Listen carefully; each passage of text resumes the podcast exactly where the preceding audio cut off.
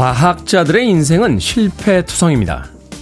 평생에 걸친 연구가 결과를 내기까지 무수히 많은 좌절을 겪어야 하죠. 메이저리그의 강타자도 10번에 7번은 아웃을 당하고요. 프리미어리그에 득점한 손흥민도 9경기 만에 첫 골을 넣었습니다. 하지만 오히려 평범한 우리는요, 한 번의 작은 실수에도 비난받고 공격당합니다. 아니, 실수한 누군가를 비난하고 공격하죠. 완벽할 수 없는 우리라면 언젠가 그 비난과 공격은 고스란히 우리에게 다시 돌아올 겁니다. 오늘 누군가에게 너그럽고 친절해야만 하는 이유이기도 합니다. 9월 27일 화요일 김태훈의 프리웨이 시작합니다. 멋진 곡이었죠. Style Council의 My Ever Changing Mood로 시작했습니다. 빌보드 키드의 아침 선택, 김태훈의 프리웨이. 저는 클 태 자 쓰는 테디, 김태훈입니다. 김태웅님, 안녕하세요. 장희숙님, 안녕하세요, 테디. 오늘은 유독 몸이 무겁습니다. 하지만 화요일, 활활 태워줘야 9월도 마무리 잘하겠죠? 프리웨이 모두 함께 합니다. 하셨고요. 강숙현님, 테디 good morning입니다. 추워지는 날씨 조금은 밉네요. 오늘도 화이팅입니다. 라고 하셨습니다. 오늘 아침엔 정말 깜짝 놀랐습니다. 창문을 조금 열어놓고 잤는데 추위에 알람이 울리기도 전에 눈을 떴습니다. 그런데 오면서 일기예보 들었더니 낮 기온은 서울 지역은 28도까지 올라가는 곳도 있다라고 하니까 초가을과 한여름이 공존하고 있는 그런 계절이 아닌가 하는 생각이 드는군요. 5637님, 테디, 요즘 아침 나오실 때 전조등 켜고 나오시나요? 갑자기 궁금합니다. 라고 하셨는데, 제가 나오는 시간은 해가 깜깜하기 때문에, 해가 아직 뜬 시간이 아니기 때문에 전조등 켜고 나옵니다. 그리고 전조등은 최근엔 켜는 게 아니죠. 켜지죠. 네. auto로 맞춰놨기 때문에, 바깥이 어두우면 자동으로 켜집니다. 제가 켜는 게 아니, 이제는 정말 기계들이 다 알아서 해주는 그런 시대를 살고 있지 않나 하는 생각도 해보게 되는군요. 1436님, 아내가 아침에 바쁘게 아침 준비를 하는 게 계란 프라이가 다 되었길래요. 뒤집개를 꺼내서 뒤집어 줬습니다. 아내가 밥수저로 하려고 했는데 왜 설거지거리를 만드냐고 화를 내서 싸웠네요. 그게 그렇게 화낼 일인가요? 억울합니다. 라고 하셨습니다. 1436님. 아무려면 밥수저로 뒤집을 거를 뒤집개를 꺼내서 뒤집었다고 화가 났겠습니까? 최근에 아내분 뭔가 지금 기분 안 좋은 것 같은데요. 대화를 시작해야 될 때가 된 게 아닌가 하는 생각이 듭니다. 1436님, 카스테라와 아메리카노 두 잔 모바일 쿠폰 보내드립니다. 밥수저와 뒤집개의 문제가 아니라 요새 뭐가 그렇게 화가 나 있어? 라고 좀 아내와 이야기를 시작해 보시죠. 자, 청취자분들이 참여 기다립니다. 문자번호 샵 1061, 짧은 문자 50원, 긴 문자 100원, 콩으로는 무료입니다. 유튜브로도 참여하실 수 있습니다. 여러분은 지금 KBS 2라디오, 김태훈의 프리웨이 함께하고 계십니다. KBS 2라디오, yeah, 김태훈의 프리웨이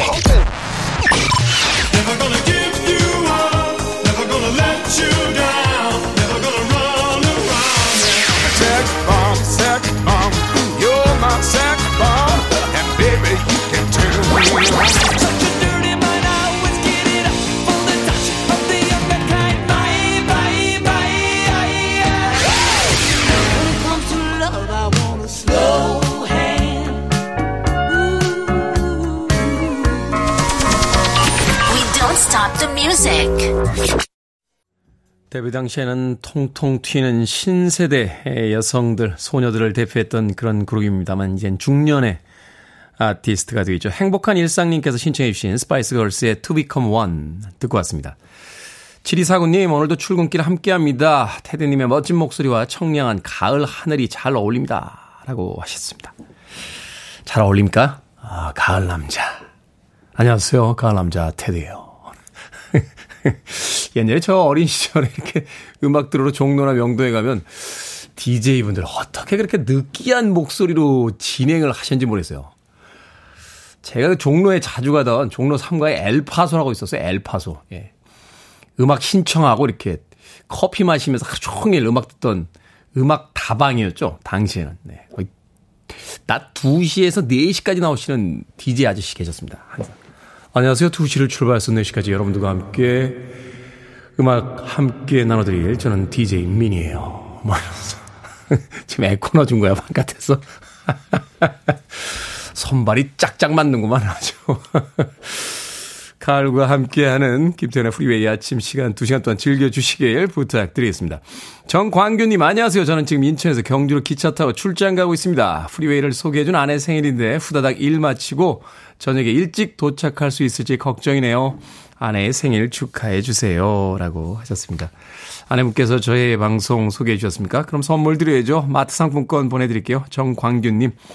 아내 만나러 갈 때 손에 잔뜩 선물 드시고 또 뭐 하나 더 들고 가면 기분 좋지 않겠습니까? 콩으로 들어오셨는데 샵 1061로 이름과 아이디 다시 한번 알려주시면 모바일 쿠폰 보내드리겠습니다. 짧은 문자 50원, 긴 문자 100원입니다. 아, K121331803님. 테디, 제가 판도라의 상자를 열어버렸습니다. 처가에 가서 우연히 아내의 졸업사진을 봤는데 지금의 아내의 모습은 없고 장인 어른을 똑 닮은 대장부가 떡하니 있는 겁니다. 속았습니다. 이 밀려드는 배신감은 뭘까요? 하셨습니다. 처갓집, 처갓집에 와서 아내분의 옛날 사진을 봤더니 그분이 그분이 아니에요? 네, 그분이 그분이 아니구나. 근데 저는 다르게 생각합니다. 이런 건 배신감이라고 생각해서는 안 되죠. 장인어른을 똑 닮았던 대장부가 나긋나긋한 아내로 변신한 것은 좋은 변화 아닙니까? 옛날에 그 멋졌던 남자친구가 배 나오고 슬리퍼 신고 반바지 입고 동네 막 돌아다니는 동네 아저씨로 변해버린 그게 더 오히려 배신감 아닙니까? 아내분하고 한번 이야기를 해보시면 누가 누구를 더 배신했는지 아마도 쉽게 아실 수 있을 것 같습니다. 자, 과거의 그 모습에서 지금의 아내로 변신한 아내분에게 감사의 인사를 드리는 게 더 낫지 않나 하는 생각 해보게 되는군요. K121331803님. 자, 바비 칼도엘의 음악으로 갑니다. In the name of love.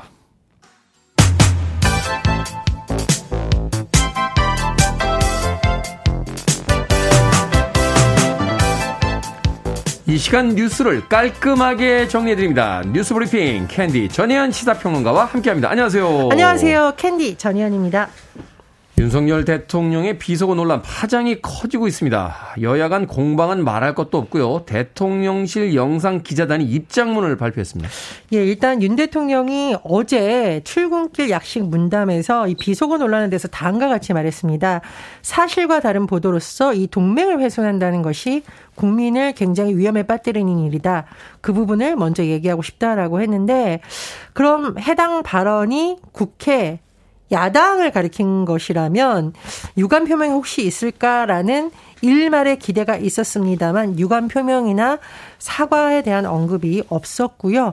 이 윤석열 대통령의 발언 이후에 여야도 지금 완전히 갈라진 모습입니다. 국민의힘에서는 관련 발언을 처음 보도한 MBC를 고발하겠다.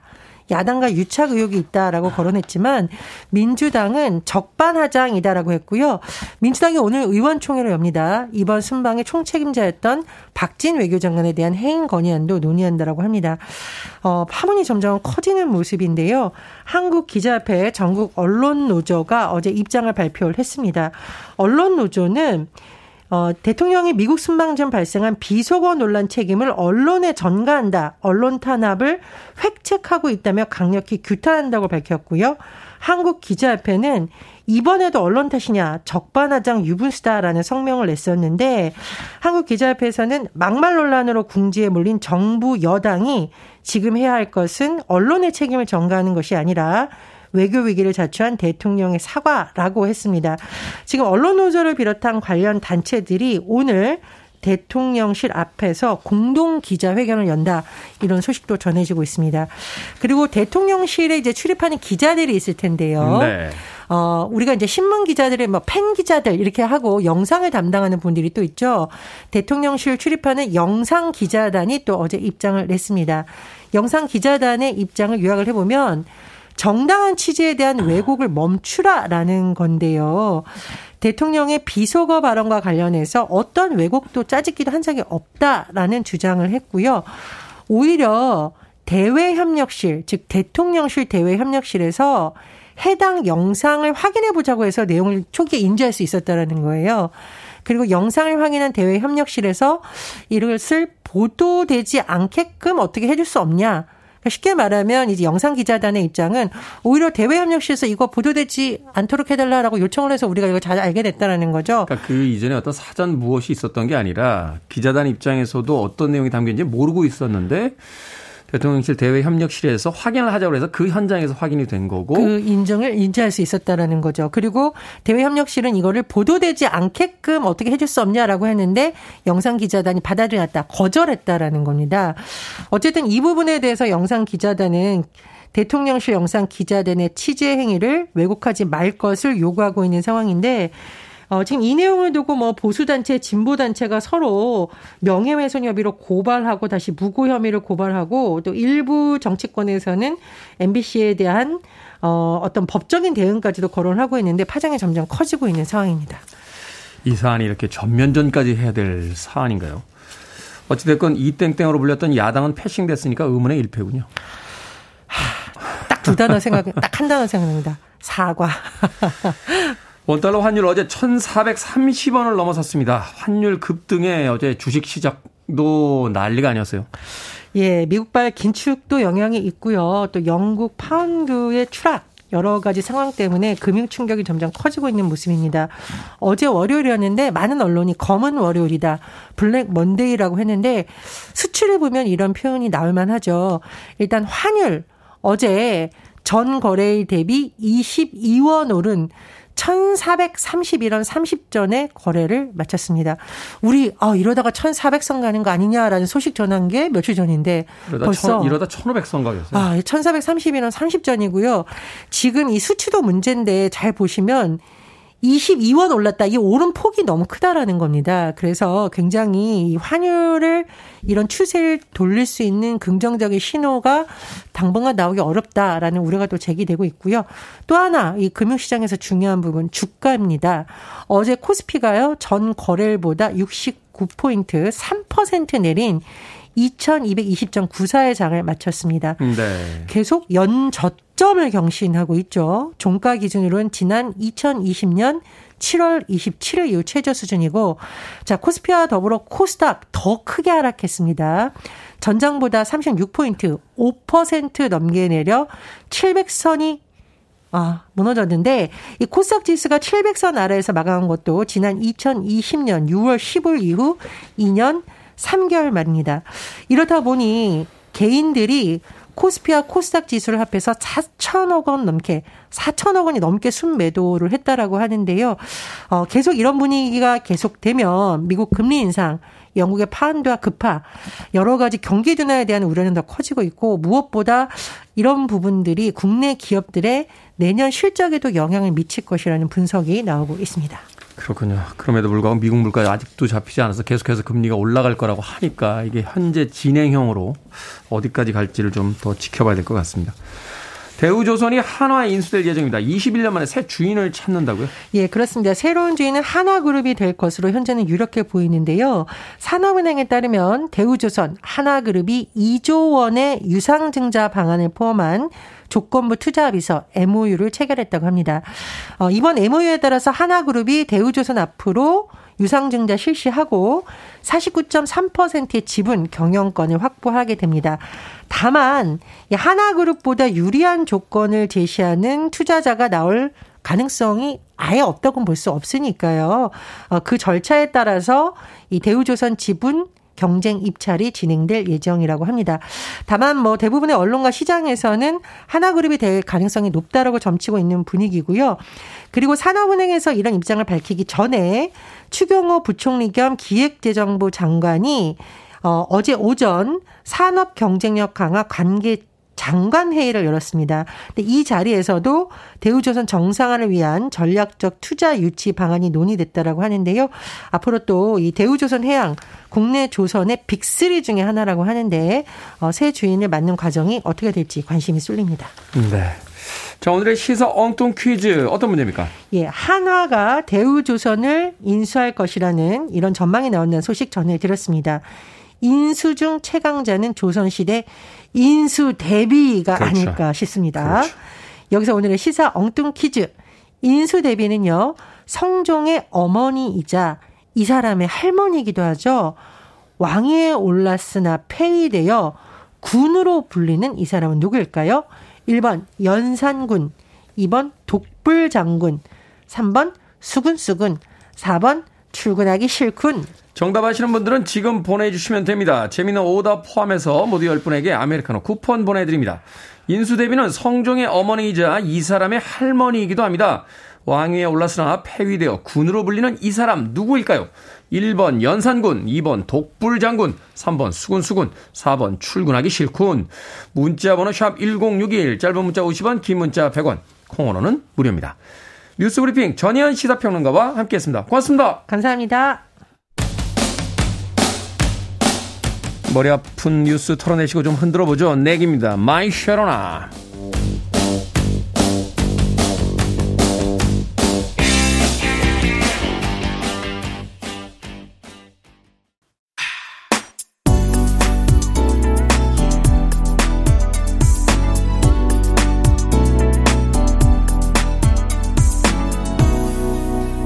김태훈의 프리웨이 1988년 라이브 버전으로 들려드린 엘튼 존의 Candle in the Wind 였습니다. 임수성님께서 신청해 주신 곡이었습니다.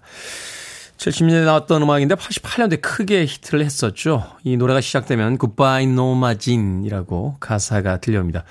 노마진은 마릴린 먼로의 예, 본명이었죠. 이 마릴린 먼로의 추모곡으로 만들어졌던 곡이었는데 97년도에 영국의 다이애나 아, 당시에 이제 황세자비가 아, 사망했을 때 그 장례식에서 다시 리메이크 곡으로 들려지면서 어, 큰 인기를 얻기도 했습니다. 이 단일 어, 싱글 음반으로는요, 빙 크로스비의 White Christmas 다음으로 어, 가장 많이 팔린 싱글로 기록이 된 어, 음악이기도 합니다. 엘튼 존의 in the Wind 1988년도 라이브 버전으로 들려드렸습니다. 자, 오늘의 시사 엉뚱 퀴즈. 인수대비는 누구의 할머니로 유명할까요? 정답은 1번 연산군이었습니다. 연산군. 9230님, 연산군입니다. 연산군보다 무서운 사춘기 딸과 갱년기 엄마의 싸움 겁나요? 라고 하셨습니다. 무섭네요. 사춘기 딸과 갱년기 엄마의 싸움은 거의 프레데터와 에일리언의 싸움 같은 거 아닙니까? 예? 시리즈가 굉장히 많이 나왔죠. 프레데터가 이길까, 에일리언이 이길까. 엎치락 뒤치락 합니다. 예, 그러니까 사춘기 딸과 갱년기 제어의 비유가 너무 어, 격렬했나요? 예. 사과의 말씀드리겠습니다. 뭐 어떤 특별한 의미가 있는 건 아니고요. 갑자기 무섭다라고 하니까 아, 제가 본 영화 중에서 제일 무서운 어, 두 상대가 싸우는 영화가 뭘까 하다가 떠올린 영화였습니다. 에일리언과 프레데터, 프레데터와 에일리언. 자, 곽선아님 1번 연상군입니다 하셨고요. 7040님 테디는 김군? 이라고 하셨습니다. 김군이요? 야, 제가 나이가 그렇게 어린 나이는 아닙니다만 김군이라고 불렸던 적은 없는 것 같아요. 김군의 세대는 저보다 앞선 세대죠. 조은파 작가의 얄개전을 읽었던 세대들 아닙니까? 거기서 이제 뭐 박군, 김군, 자네는 왜 그러나? 뭐 제군들, 뭐 이런 표현들 많이 나오잖아요. 저는 그 다음 세대입니다. 예. 검정 교복을 중학교 1학년 때 마지막으로 입고 저는 아, 두발과 교복이 자율화된 세대입니다. 예, 김군으로 불렸던 시절은 없는 것 같은데요. 지금은 불러주시면 좋죠. 왠지 김군은 좀 젊은이들에게 부르는 호칭 같아서요. 7040님. 테디는 김군? 이라고 하셨고요. 박다니님, 뽑혔군. 오늘은 뽑혔군. 이라고 보내주셨는데, 오늘 뽑히셨습니다. 자, 방금 소개해드린 분들 포함해서 모두 10분에게 아메리카노 쿠폰 보내드립니다. 당첨자 명단 방송이 끝난 후에 김태훈의 프리웨이 홈페이지에서 확인할 수 있습니다. 콩으로 당첨되신 분들 방송 중에 이름과 아이디 문자로 알려주시면 모바일 쿠폰 보내드리겠습니다. 문자 번호 샵 1061, 짧은 문자 50원, 긴 문자 100원입니다. 자, 송윤숙님께서 신청하셨습니다. 포인터 시스터스, Slow Hand.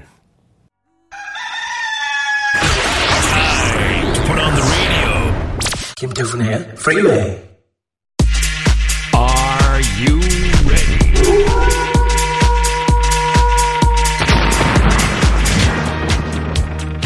고민이 있다면 고개를 들어 저를 보시죠. 결정은 해드릴게. 신세계 상담소.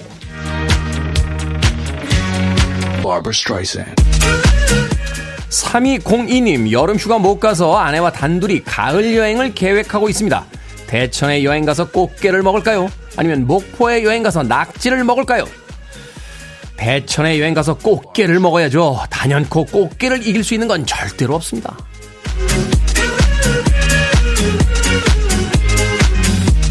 김오키님, 딸이 자기 생일 선물로 가족여행을 가자고 하는데, 잠만 밖에서 자는 거지, 제가 다 챙겨야 해서 저는 별로거든요. 안 간다고 할까요? 아니면 딸을 위해 갈까요? 딸을 위해 가시죠. 딸 생일이잖아요.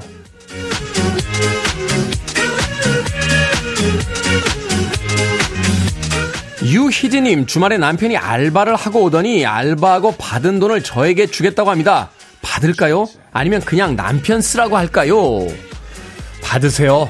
남편에게 용돈을 줘도 일단 무조건 내가 받고 나서 주는 겁니다. 그래야 생색이 나니까요.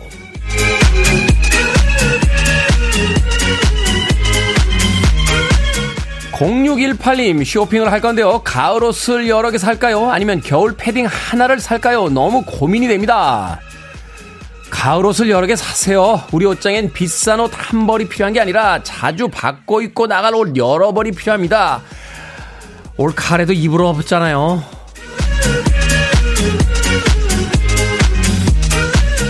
방금 소개해드린 네 분에게 선물도 보내드립니다. 콩으로 뽑힌 분들 방송 중에 이름과 아이디 문자로 알려주세요.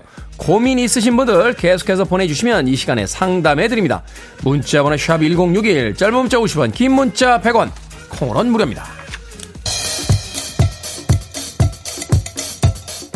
미녀 삼총사에 수록됐었죠. 타발했습니다. Heaven must be missing an angel.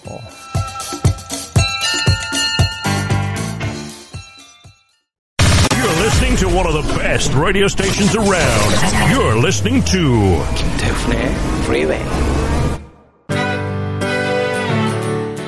빌보드 키드의 아침 선택 KBS 2라디오 김태훈의 프리웨이 함께하고 계십니다. 1부 끝곡은 김시영님과 1311님이 신청하신 오아시스의 Whatever 듣습니다. 2부에서 뵙겠습니다.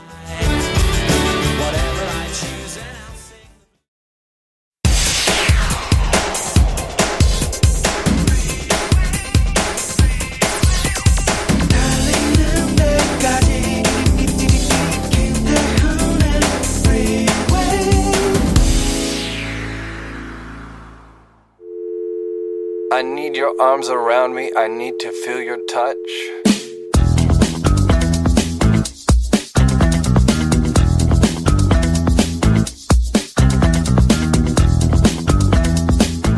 실패가 쌓인다는 것은 점점 성공에 가까워짐을 의미한다.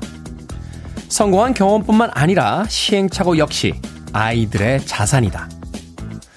실리콘밸리 채용 면접에 꼭 나오는 단골 질문이 있다. 어떤 실패를 해봤는가? 라는 것이다. 실패한 경험은 성장의 발판이 된다. 돈에 있어서도 마찬가지다. 어린 시절 돈에 얽힌 실수도 경험해봐야 스무 살, 서른 살에 경제적 실패를 덜 겪게 된다.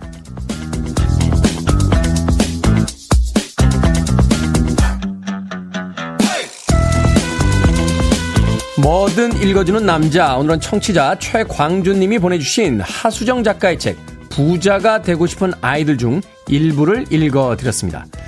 실패는 다음 도전을 위한 좋은 경험치가 되죠. 노력했지만 이룬 것이 없고 오히려 뒷걸음질 치는 것 같지만 그런 경험도 성공으로 가는 과정 중 하나인 셈입니다.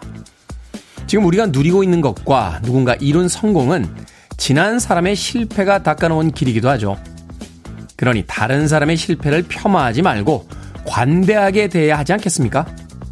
실패해도 다음 기회가 생긴다는 믿음이 있어야 넘어져도 다시 일어날 힘이 생길 테니까요. 4475님의 신청곡 리게슬리의 Never Gonna Give You Up으로 시작했습니다. 김태현의 프리웨이 2부 시작했습니다. 앞서 일상의 재발견, 우리 하루를 꼼꼼하게 들여다보는 시간, 뭐든 읽어주는 남자. 오늘은 청취자 최광주님이 보내주신 하수정 작가의 책, 부자가 되고 싶은 아이들 중 일부를 읽어드렸습니다. 안정님, 실패하지 않으려 도전하는 걸 포기하니 가엾습니다. 라고 하셨고요. 김대수님, 전 실패한 경험이 많이 쌓였는데 왜 아직도 성공을 못하고 있는 거죠? 아, 포기를 해서 그렇구나. 라고 하셨습니다. 이동훈님, 이젠 넘어지면 골절될까 겁납니다. 김시영님, 실패가 쌓인다는 것은 실을 많이 샀다는 겁니다. 라고 또 아재 개그 보내주셨습니다. 인생에 실패가 있나요? 어, 우리는 인생을 너무 기업 사고적으로 살고 있는 거 아닙니까? 뭔가 사업을 시작하고 성공하고 부를 축적하고 개인의 삶에 있어서 실패와 성공이라는 개념을 쓰는 것이 과연 맞나 하는 생각 다시 한번 해보게 됩니다. 매 순간 감각하는 거잖아요. 살아간다는 건. 오늘 아침도 가을 날씨가 아, 굉장히 맑게 펼쳐지고 있는데 이 가을 날씨의 실패와 성공이 어디 있겠습니까? 아침에 출근하고 퇴근하는 그 시간 동안 이 축복받은 계절을 잠시나마 즐길 수 있다면 그것만으로 충분히 행복하지 않을까 하는 생각 해보게 됩니다. 자꾸 내 인생은 실패했어. 아, 저 사람은 성공한 인생이야. 라고 표현하는 것도 기업이라든지 상품을 만들 때 필요한 것이지 한 개인의 삶을 평가하는 데 쓰는 가치는 아니지 않나 하는 생각 다시 한번 해보게 됐습니다. 자, 뭐든 읽어주는 남자 여러분 주변에 의미 있는 문구라면 뭐든지 읽어드리겠습니다. 김태현의 프리웨이 검색하고 들어오셔서 홈페이지 게시판 사용하시면 됩니다. 말머리 뭐든 달아서 문자로도 참여 가능하고요. 문자 번호 샵1061 짧은 문자 50원 긴 문자 100원 콩으로는 무료입니다. 채택되신 청취자 최광주님에게 촉촉한 카스테라와 아메리카노 두 잔 모바일 쿠폰 보내드립니다. I want it, I need it, I'm desperate for it. Okay, let's do it. 김태훈의 Freeway. 두 곡의 음악 이어서 듣고 왔습니다. 탐 존스의 Sex Bomb 그리고 위스퍼스의 Rocksteady까지 두 곡의 음악 이어서 들려드렸습니다. 4849님, 작정하고 운동하라는 의사 선생님의 말에 6월에 러닝화를 구입해서 아침, 저녁으로 뒷산으로 운동을 다녔습니다. 지금 운동화를 보니까 바닥이 다 낡았네요. 4개월 동안 열심히 한 제가 대견스럽습니다. 라고 하셨습니다. 야, 4개월 동안 산에서 운동하기 쉽지 않은데요. 그래도 뭔가를 하나 시작하셔서 꾸준히 하셨다는 일종의 훈장이 되겠네요. 어, 우리가 운동을 할 때도 보면요. 어, 횟수만 세거나 기간만 세시는 분들이 있어요. 야, 내가 운동하니 6개월째야. 막 하시거나 그 헬스클럽 나오셔서도 오늘로 20번째 나왔습니다. 막 이렇게 이야기하시는 분들 계신데 운동할 때 보면 1시간 동안 운동은 잘 안 하시고요. 예, 물 한 번 드시고 휴대폰으로 문자 보내시고 와서 헛둘 헛둘 하시고서는 거울에서 다시 한번 자기 몸 보시고 예, 땀 닦고 다시 물 한 모금 드시고 휴대폰 보시고 하다가 가시는 분들이 굉장히 많습니다. 그래도 만족하면서 가십니다. 오늘도 운동을 마쳤군 이러면서 가시는데 무엇보다 속일 수 없는 게 있죠. 운동화를 사서 4개월 동안이나 뒷산으로 운동을 다니셨다. 그 운동화에 바닥이 달아 있다는 건 그만큼 열심히 운동을 하셨다는 거니까 4849님 대견스럽습니다. 대견해 하셔도 될 것 같습니다. 아, 앞으로도 더 오랫동안 건강하게 에, 행복하게 사시길 바라겠습니다. 4849님에게 제가 음, 비타민 음료 보내드릴게요. 어, 뭐 별거 아닌 선물이긴 합니다만 그래도 기분 좋잖아요. 비타민 음료 한 잔 하시고 또 오늘도 뒷산으로 운동 가시길 바라겠습니다. 박명진님, 동생한테 테디 라디오 재미있다고 콩 깔고 참여 방법 알려줬는데 흥분된 목소리로 전화가 왔습니다. 엉뚱 퀴즈에 당첨이 됐다고 뿌듯합니다. 아침부터 행복하다네요. 라고 하셨습니다. 참, 이게 이상한 일이에요. 어, 오랫동안 들어주신 분들이 꽤 많은데, 덜컥 오늘 들으셨다가 상품 당첨이 되시는 분들이 있거든요. 제가 분명히 말씀드립니다만 이 상품을 드리는 이 선정에는 제가 관여하지 않습니다. 예. 바깥에서 우리 작가들이 정말 엄선 또 공정하게 예. 드리고 있으니까 또 어떤 한 분에게만 너무 많이 가면 또 안 되지 않겠습니까? 박명진님, 예, 동생분, 어, 그 행운 아닌 행운, 뭐 작은 행운이긴 합니다만 행운일 수 있겠죠. 예. 저도 축하드린다고 이야기를 좀 해 주십시오. 저도 2년 넘게 진행하고 있는데, 예, 상품에 한 번도 당첨이 된 적이 없습니다. 예, 박명진님. 자, 922님, 40대가 되니 왜 이리 삶의 질이, 질이 떨어지나요? 없던 안구 건조증, 살도 안 빠지고, 족저 근막염에 가을오면 마냥 계절을 즐기던 30대가 그랬습니다. 라고 하셨습니다. 저도 안구 건조증에 알러지가 좀 심하게 와가지고 한 2주 정도면 끝날 거라고 생각했는데 이번 주도 힘드네요. 예, 오늘 아침에 일어났는데 어제 저녁부터 눈이 굉장히 가려워가지고 예, 오늘 아침에도 눈이 퉁퉁 부어서 일어났습니다. 어쩔 수 없는 건 신경 쓰지 말자고요. 약국에 가서 알러지 약 하나 드시고요. 어, 안약 좀 넣으신 다음에 내 힘으로 어쩔 수 없는 건 내버려 두고 내 힘으로 즐길 수 있는 가을 만끽해보는 건 어떨까 하는 생각이 듭니다. 오늘도 하늘이 참 맑습니다. 바쁜 일정 속에서도 하늘 여러 번 쳐다보시길 바라겠습니다. 이런 하늘 볼 수 있는 날이 그렇게 많지 않으니까요. 티파니의 음악으로 갑니다. All This Time.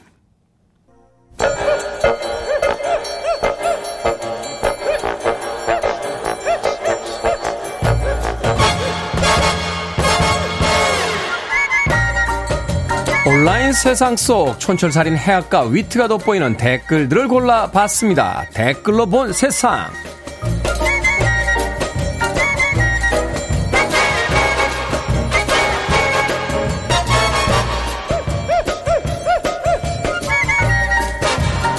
첫 번째 댓글로 본 세상 사업가이자 호텔 상속녀로 유명한 패리스 힐튼이 반려견을 애타게 찾고 있습니다. 패리스 힐튼은 SNS에 강아지가 이삿짐을 옮기는 중 열린 문으로 나간 것 같다며 개와 소통하는 능력을 가진 dog whisperer와 반려견 탐정 등 다양한 동물 전문가를 고용했다고 밝혔는데요. 반려견을 찾아주는 사람에게는 아무것도 묻지 않고 큰 보상을 하겠다는 말도 덧붙였습니다. 여기에 달린 댓글들입니다. 아리님, 페리스 힐튼 강아지 집이 제 방보다 크고 좋은 것 같은데요. 저도 그 집 반려견 생활하고 싶네요. 집 잘 지킬 자신 있다고요. 진우님, 애완견 탐정이라는 직업이 있다는 게 더 신기합니다. 저렇게 자기를 애타게 찾아주는 주인이 있다니 인생이나 견생이나 어떻게 태어나는지에 따라 랜덤이군요. 강아지 한 마리도 집 나가면 이렇게 애타게 찾는데 헐리우드의 스타들, 집 나간 애인이나 배우자들은 금방 잊고 다른 사람으로 바꾸는 거 보면 참 신기합니다.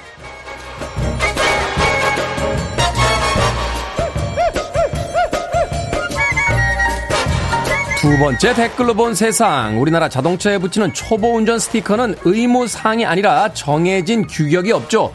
종종 공격적인 문구가 적혀 있어 불쾌감을 주기도 하는데요. 이런 문제를 해결하기 위해 스티커를 규격화하자는 의견이 나오고 있습니다. 미국이나 호주, 캐나다, 일본 등 해외에서는 초보 운전 스티커 양식을 단순화해서 일정 기간 동안 의무적으로 붙이게 하고 있다는데요. 이 스티커를 붙인 차량을 위협해도 벌금을 낸다고 하는군요.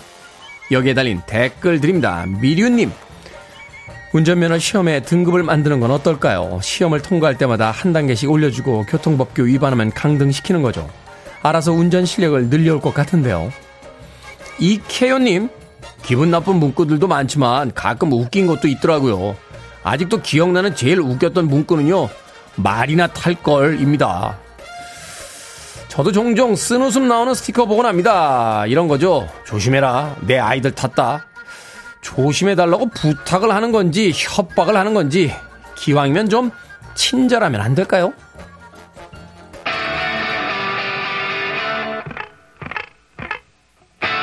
The Clash입니다. Should I stay or should I go?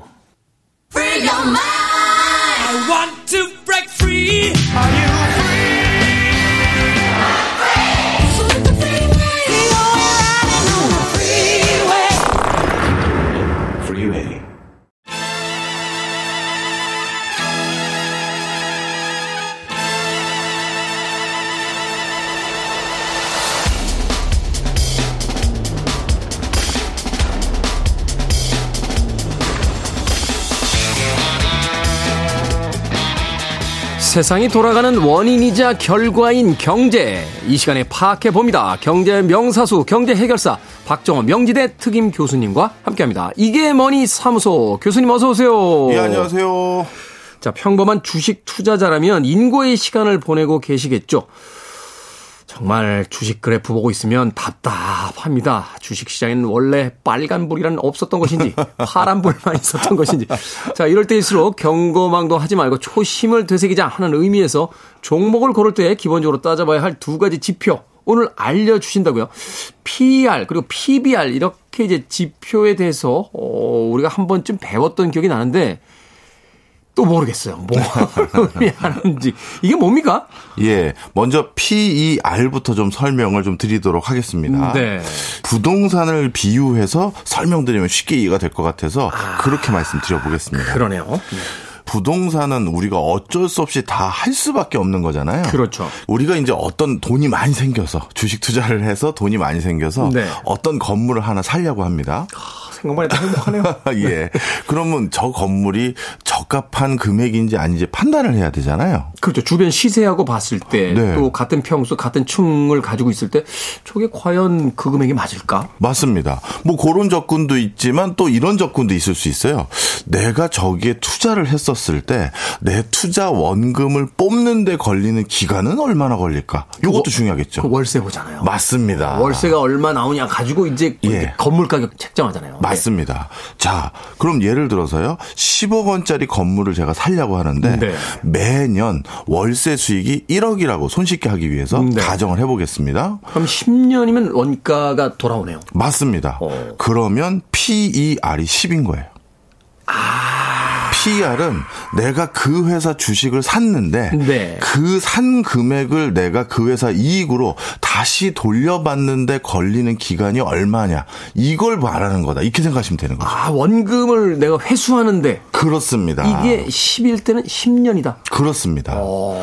그러면 아까 건물로 따졌을 땐 뭐 10억짜리 건물인데 1년 월세가 2억이라고 하면 PER은 5가 되는 5가 거죠. 낮을수록 좋아지네요. 그렇습니다. 오. 그럼 기업 입장으로 바꿔볼게요. 네. 예를 들어 단순하게 또 얘기하기 위해서 제가 어떤 뭐 어, 태운전자를 어, 그 태운전자 시가총액이 100억인데 100억. 그 100억을 전부 100%다 주식을 샀어요. 네. 그럼 이제 100억 투자했으니 그 원금 뽑아야 되잖아요. 그렇죠. 그런데 이 태운전자는 1년에 순이익이 10억입니다. 순이익 10억. 그러면 원금 내가 다 투자한 걸 뽑으려면 이 순이익을 몇 년 기다려야 되나요? 10년 기다려죠. 그러면 PER이 10인 거예요. 와. 네. 이해하셨죠? 이해했어요. 아주 단순하네. 예, 그러니까 PER은 앞으로 내 투자 원금을 그 회사 이익으로 온전히 다시 다 돌려받는 것을 기준으로 하는 기간 이거로 보시면 되겠습니다. 아, PER. 그럼 이게 고평가 저평가 되는 경우가 있습니까?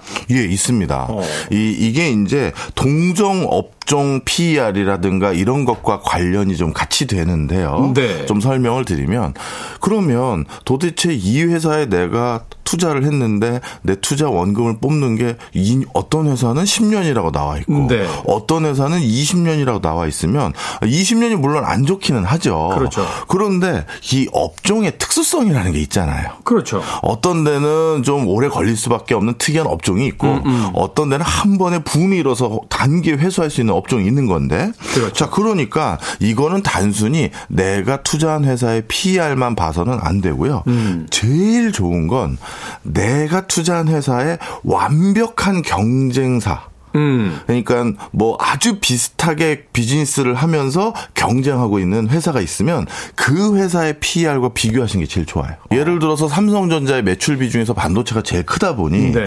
가전보다는 반도체를 기준으로 내가 삼성전자에 투자를 제대로 한 건가 생각이 든다면 음. 어, 대만의 TSMC를 한번 지켜보면서 TSMC. 예 거기에 PER과 삼성전자의 PER을 비교해 본다 이렇게 음. 하면 되겠고요. 아. 조금 더 쉽게 비교를 한다면 우리나라의 건설회사에 회사에 제가 G건설회사에 투자했을 수도 있고 H건설회사에 투자할 수도 있잖아요. 그렇죠. 그러면 이 H건설회사는 지금 장사를 잘하고 있는 거야, 못하고 있는 거야? 이걸 확인하기 위해서 H와 G 뭐 비슷한 뭐 예를 들어서 그 수주 금액이 제일 높은 비슷한 음. 군집의 다른 회사의 PR이 어떻게 나와 있는지 비교하는 것도 유효하겠죠. 그러네요. PER이 나와 있지 않은 회사도 있습니까? 있긴 있죠. 분모와 분자 중에 하나가 없으면 안 나오는데요. 네. 대표적으로 상장을 안 한 회사들은 PER이 안 나올 수밖에 없어요. 상장을 안 했다? 네. 내 주가가 얼마인지 시세가 있어야 되는데 왜냐하면 내가 주식을 샀을 때 얼마 넣었어 이게 이제 나와야 되는데 그렇죠. 상장되지 않은 회사는 오늘 주가가 얼마인지 내가 얼마에 샀는지 이런 게 변화된 걸 볼 수가 없잖아요. 네. 그러다 보니까 PER이 안 나올 수밖에 없고요. 어. 그다음에 규모가 너무 적 적어가지고 우리 회사가 도대체 어느 정도 장사를 하고 있는지 그 장부를 음. 공개하지 않는 회사들도 굳이 PR을 집계하기가 어렵겠죠. 아, 그렇군요.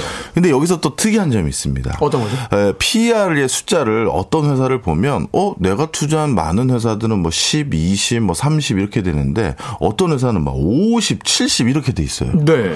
그러면, 아, 이 회사는 영 아니네. 이렇게 생각하시기 쉬운데요. 그렇죠. 원금 회수하려면 50년 걸린다는 이야기인데, 언제, 언제 그걸 기다리고 있습니까? 예. 그런데 그런 회사들이라 하더라도 그런 초창기 PER이 이렇게 커진 회사들의 공통점은 지금은 지금은 어마어마하게 투자를 해야 되는 미래지향적인 업종이 이렇게 숫자가 큰 경우가 많아요. 기술주, 바이오 뭐 이런 그렇죠. 이런 것들이네요. 맞습니다. 어, 어, 어. 아직은 조금씩 더 투자를 하고 그 투자의 성과가 워낙 안 나왔기 때문에 음, PR이 좀 올라가는데 대표적으로 바이오 같은 경우는요. 네. 어쩌다가 신약 개발 하나 빵 터졌다. 그 뉴스 하나 뜨면 예. 그냥 10배 가더라고요. 그리고 그게 진짜 시판 되면 불티나게 팔리는 경우가 많거든요. 네. 그러면 순식간에 PR이 바뀌어요. 그러니까 이게 단지 PR만 볼 게 아니라 그 회사의 업종이 뭔지 네. 이게 지금은 이제 말하자면 스타트업 단계지만 어느 정도 이 회사가 개발하고 있는 어떤 그 상품들이 음, 미래의 어떤 상품성이 있는지 또 개발 단계는 어디까지 와 있는지 뭐 이런 것들에 따라서 이제 완전히 달라질 수 있다는 거. 맞습니다. 그러다 보니까 PR의 수치를 절대적으로 해석하는 것이 아니라 동종 업종과 비교를 하고 경쟁 회사랑 비교를 하고 네. 그리고 그 회사들이 성장하는 회사인지 아니면 기존에 자리매김한 사업들만 운영하는 회사인지에 따라서 이 숫자를 다 달리 해석해야 된다. 이게 중요합니다. 네. 그렇군요. 종목에 따라서 회사의 성격에 따라서 그걸 가지고 이제 PER. 일단 그래도 우리가 기본적인 건 이해한 것 같아요. PER. 네. 숫자가 작아질수록 좋다. 이걸 맞습니다. 하나 생각을 하고 동종 경쟁 업체와 비교해 봐라. 이 두 가지만 가지고도 어느 정도 기준은 우리가 잡을 수 있다. 하는 생각이 들었습니다. 자, 음악 한 곡 듣고 와서 계속해서 이제 PBR에 대한 이야기를 여쭤보도록 하겠습니다. 주식 투자하려면 이것저것 참 둘러봐야 될 게 많습니다. Limp Bizkit의 Take a Look Around 듣습니다. 빌보드 키드의 아침 선택 KBS 2라디오 김태훈의 프리웨이 이게 뭐니 사무소 오늘은 주식 종목을 고를 때 가장 기본적인 지표인 PER, PBR에 대해서 알아보고 있습니다. 자, PER 알아봤는데요. PBR은 뭡니까? 예, PBR은 이렇게 말씀드리면 쉽게 이해하실 것 같습니다. 예를 들어서 제가 어떤 회사를 100억 주고 다시 샀어요. 네. 자, 그런데 그 회사를 100억 주고 샀었을 땐 그 회사가 가지고 있는 본사 건물, 공장 부지, 공장 안에 있는 여러 기기 설비들 이런 것들을 다 계산해서 제가 100억 주고 산 거잖아요. 네. 그런데 이걸 100억 주고 산게 옳은 건지 안 옳은 건지 또 비싸게 산 건지 싸게 산 건지 궁금하지 않습니까? 그렇죠. 그럴 때 제일 정확히 보는 게 PBR입니다. 아, 내가 뭔가 샀는데 제 가격에 샀나 하고 이제 확인해 보는 거. 맞습니다. 그게 PBR이다. 예. 자, 그럼 이건 어떻게 되는 거냐? 이런 거죠. 그 100억 주고 산 그 회사를 그대로 세팅하기 위해서 음. 그 정도 건물을 어디서 또 사고 또 사고. 그 정도 공장을 어디서 또 사고 또 사고. 그 정도 기기를 다 사서 어. 똑같이 하나 만드는데 얼마 드는지를 계산해 봤더니 200억이 드는 거예요. 원가 분석을 해본 거죠. 예. 그게 200억이다. 네. 그러면, 아, 이게 내가 200억짜리를 100억에 샀네. 그러면 0.5가 되는 거예요. 그리고 100억, 200억짜리를 200억 주고 샀네 하면 1이 되는 거고, 네. 200억짜리를 400억 주고 샀네 하면 2가 되는 거죠. 역시 숫자가 작을수록 좋다. 맞습니다. 2를 기준으로 하면 된다. 예. 저 교수님 계신 곳에 입학하고 싶다. 아유, 왜 이러세요? 경제가 이렇게 쉽게 풀리기를. 저 고민 많이 하고 사는 사람입니다. 아니, 앞서서의 PER까지 우리가 복습을 해보면 네. 기본적으로 숫자가 낮을수록 좋다. 예. 그리고 동종업 종의 경쟁 회사 비교해서도 낮을수록 좋다. 네. 그러니까 낮은 게 일단 다 좋은 거고 PBR 역시 낮은 것이 좋은데 기준점은 1이다. 네. 근데 일로 살 수 있다라면 좋은 거죠. 왜냐하면 그 시간이 들고 뭐 노력이 들고 해야 되는데 그게 아니라 맞아요. 비용적으로만 봤을 때 네. 일로 딱 맞춰지면 그럼 네. 시간과 어떤 노력을 덜한 거니까 맞습니다. 그건 덜어낸 거니까. 네. 그래서 여기에서 또 여러분들 정말 주의하실 거 하나 말씀드리면요. 특히 불황일 때는 음. PBR을 더 많이 보게 되어 있어요. 불황일 땐 PBR을 더 많이 본다. 예, 왜 그러냐면요. 갑자기 그 회사가 너무 어려워져서 파산했다, 청산했다, 이런 소리를 들을 수 있는 게 불황일 때잖아요. 그렇죠. 존폐가 이제 걸리게 되니까. 예. 그러면 정말 회사가 최악의 경우 이제 파산하고 청산했다고 하면 그 회사는 결국 없어질 거니까 그 회사가 가지고 있는 나머지 잔존 가치 있는 자산들을 다 처분해서 주주들에게 남은 거 다 돌려드리고 끝나는 거잖아요. 그렇죠. 뭐 건물 팔고 기자재들 다 팔고 다 이제 처분을 해야 되니까. 네. 그런데 내가 투자한 회사가 PBR이 1보다 낮다는 건그 회사가 만약에 지금 당장 폐업해서 다 정리한다 하더라도 내 투자 원금보다 많이 많다. 받는 거죠. 예. 그러니까 불황일 때 망해도 뭔가 괜찮은 회사들은 PBR이 좋은 회사들이에요. 이제 기업 사냥꾼들 있잖아요. 네. 어, 이분들 이제 회사 이렇게 사가지고 찢어서 이제 파시는 분들인데 이런 걸 보는 거군요. 맞습니다. 그래서 이거를 또 나쁘게 악용하는 대주주들이 있어요. 어. 이거 진짜 사례인데요. 네. 어떤 회사였냐면 상장되어 있는 코스닥의 회사인데 그 회사의 매출액은 한 500억에서 1000억 사이였어요. 이거 네. 실화입니다. 근데 회사를 얘기하긴 제가 좀 그래서 그런데 500억에서 1000억 사이인데 그 회사가 예전에 사놨던 땅이 있었거든요. 네. 여러 가지 이유 때문에 사놓은 거예요. 근데 그 땅의 시가가 1조 원 가까이 된 거예요. 오. 그 땅을 안 쓰고 있었는데. 안 쓰고 있었는데. 그런데 이제 많은 투자자들이 그걸 봤죠. 네. 야, 이 회사는 저거 땅만 팔아도 웬만한 회사들 M&A에서 갑자기 5천억짜리 회사 되겠네. 음, 그러면 이 회사 지금 쌀 때 들어가야겠다 했는데 세상에 그 대주주가 회사를 분할해 가지고 땅 있는 건 다른 회사가 돼 버리고 이 500억 있는 회사를 따로 만들어 버린 거예요. 갑자기. 나쁜 놈. 제가 어떤 가치 평가는 하지 않겠습니다만 예. 예. 뭐 경영상이 어쩔 수 없는 선택이었다라고 할 수 있겠습니다. 주주들 입장에서 보면 이게, 그럼요. 이게 황당한 입장이 된 네. 거니까. 그러니까 그 땅을 보고 들어갔는데 그렇게 모집을 해놓고 그 땅은 싹뺀 거죠. 말하자면 K 아, 토지 주식회사 이렇게 해서 분리, 분리해버리고 공장은 공장대로 다른 회사로 여전히 가, 이렇게 되면 이제 문제가 그럼요. 예. 그래서 이 PBR이 낮으니까 야 이건 아, 이 회사가 망해도 음. 내 본전은 찾는구나 이렇게만 또 생각하면 안 된다 이렇게 음. 말씀드리는 거죠. 제가 또 실화 하나 이야기 드리면 어, 예, 예. 제가 아는 이 선배님 이 예. 주식을 굉장히 크게 하시는 선배님이 계신데 굉장히 저평가된 회사다. 예. 라고 해서 아 이 회사를 사가지고 분리해서 팔면 음. 이건 훨씬 더 돈을 많이 벌 수 있다. 어, 예. 그래서 주식을 대량으로 예. 사시고 그 회사 를 인수하셨어요. 예. 들어가셨는데 예. 직원들하고 회식을 몇 번 하시다가 음. 정이 드신 거예요. 그래가지고 지금 현재 그 회사를 운영하고 계세요. 아이고 이런 사례도 네. 있군요. 그러면서 가끔 저를 만나면 그때 팔았어요. 애들하고 정이 너무 들어가지고 어떻게든 회사를 좀 더 키워보겠다라고 하셔서 아 저희들이 이 업종의 언어인지 는 모르겠습니다만 아 그분을 무간도라고 부르죠. 아. 적진에 들어가셨다가 네. 적군과 사랑에 빠져 저런 저런. 그래서 그 회사를 운영하는 경우도 있는데 이 주식의 세계라는 게 참 투자의 세계라는 게 이게 알 수가 없는 겁니다. 그렇네요. 아 직 대주주가 그 직원들과의 애정 관계를 표현하는 지표는 개발되지 않았습니다. 자, PER과 PBR 예. 오늘 알려주셨는데 이 저평가다 해서 우리가 이제 매수를 결정해야 될 때 네. PER과 PBR은 봤는데 그 이외에 고려해야 될 주의사항이 있다면 그거 하나만 더 알려주십시오. 네. 회사마다 업종마다 PBR과 PER 중에서 무엇을 더 봐야 되는지가 좀 다릅니다. 음. 대표적으로 식품회사라든가 물류유통회사 같은 경우는 뭔가 창고나 물류센터 이런 걸 많이 가지고 있을 수밖에 없어요. 그렇죠. 그러다 보니까 이런 회사들은 PBR이 어떤지를 보고 투자하는 게 조금 더 나을 수 있습니다. 말하자면 이제 많은 자산들이 이제 고정 자산으로 묶여 있으니까. 그렇죠. 네. 네. 반면에 우리 뭐 온라인 상황에서 활동하는 회사들 있죠. 그렇죠. 앱을 개발했다든가 음, 플랫폼 회사라든가 이런 회사는 자산이라고 할 게 별거 없어요. 없죠. 인력 자산밖에 없는 거니까. 그렇죠. 그 무형의 소프트웨어라든가요. 네. 그래서 이런 회사들은 PBR을 보기보다는 PER을 보는 게 훨씬 투자에 적합한 지표입니다. 그렇군요. 예. 회사의 어떤 수익성이라든지 이런 걸 예. 봐서 언제 빨리 회수가 되느냐 이걸 보는 것이 주의하다. 자, 이게 뭐니 사무소. 오늘은 주식 종목 고를 때 근거가 될 수 있는 PER, PBR에 대해서 박정호 명지대 특임 교수님과 이야기 나눠봤습니다. 고맙습니다. 감사합니다.